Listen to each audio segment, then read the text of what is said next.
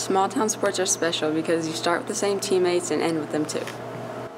Over the course of 10 years, I've played multiple sports, and since it's a small town, I'm able to play more sports.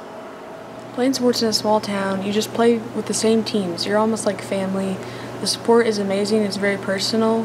You know where everyone's going to be on a Friday night.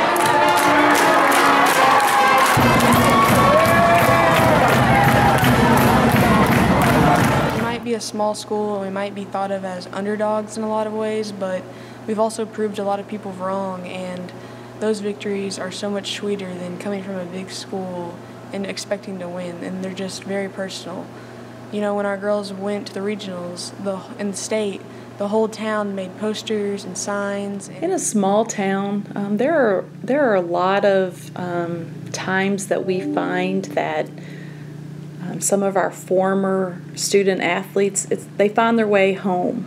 Growing up, I played basketball and softball and um, was committed to the athletic programs of Trimble County Schools.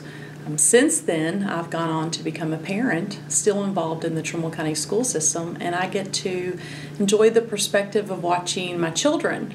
And it's a fun environment to be in. Family, a lot of kids, student sections. We have a lot of student sections.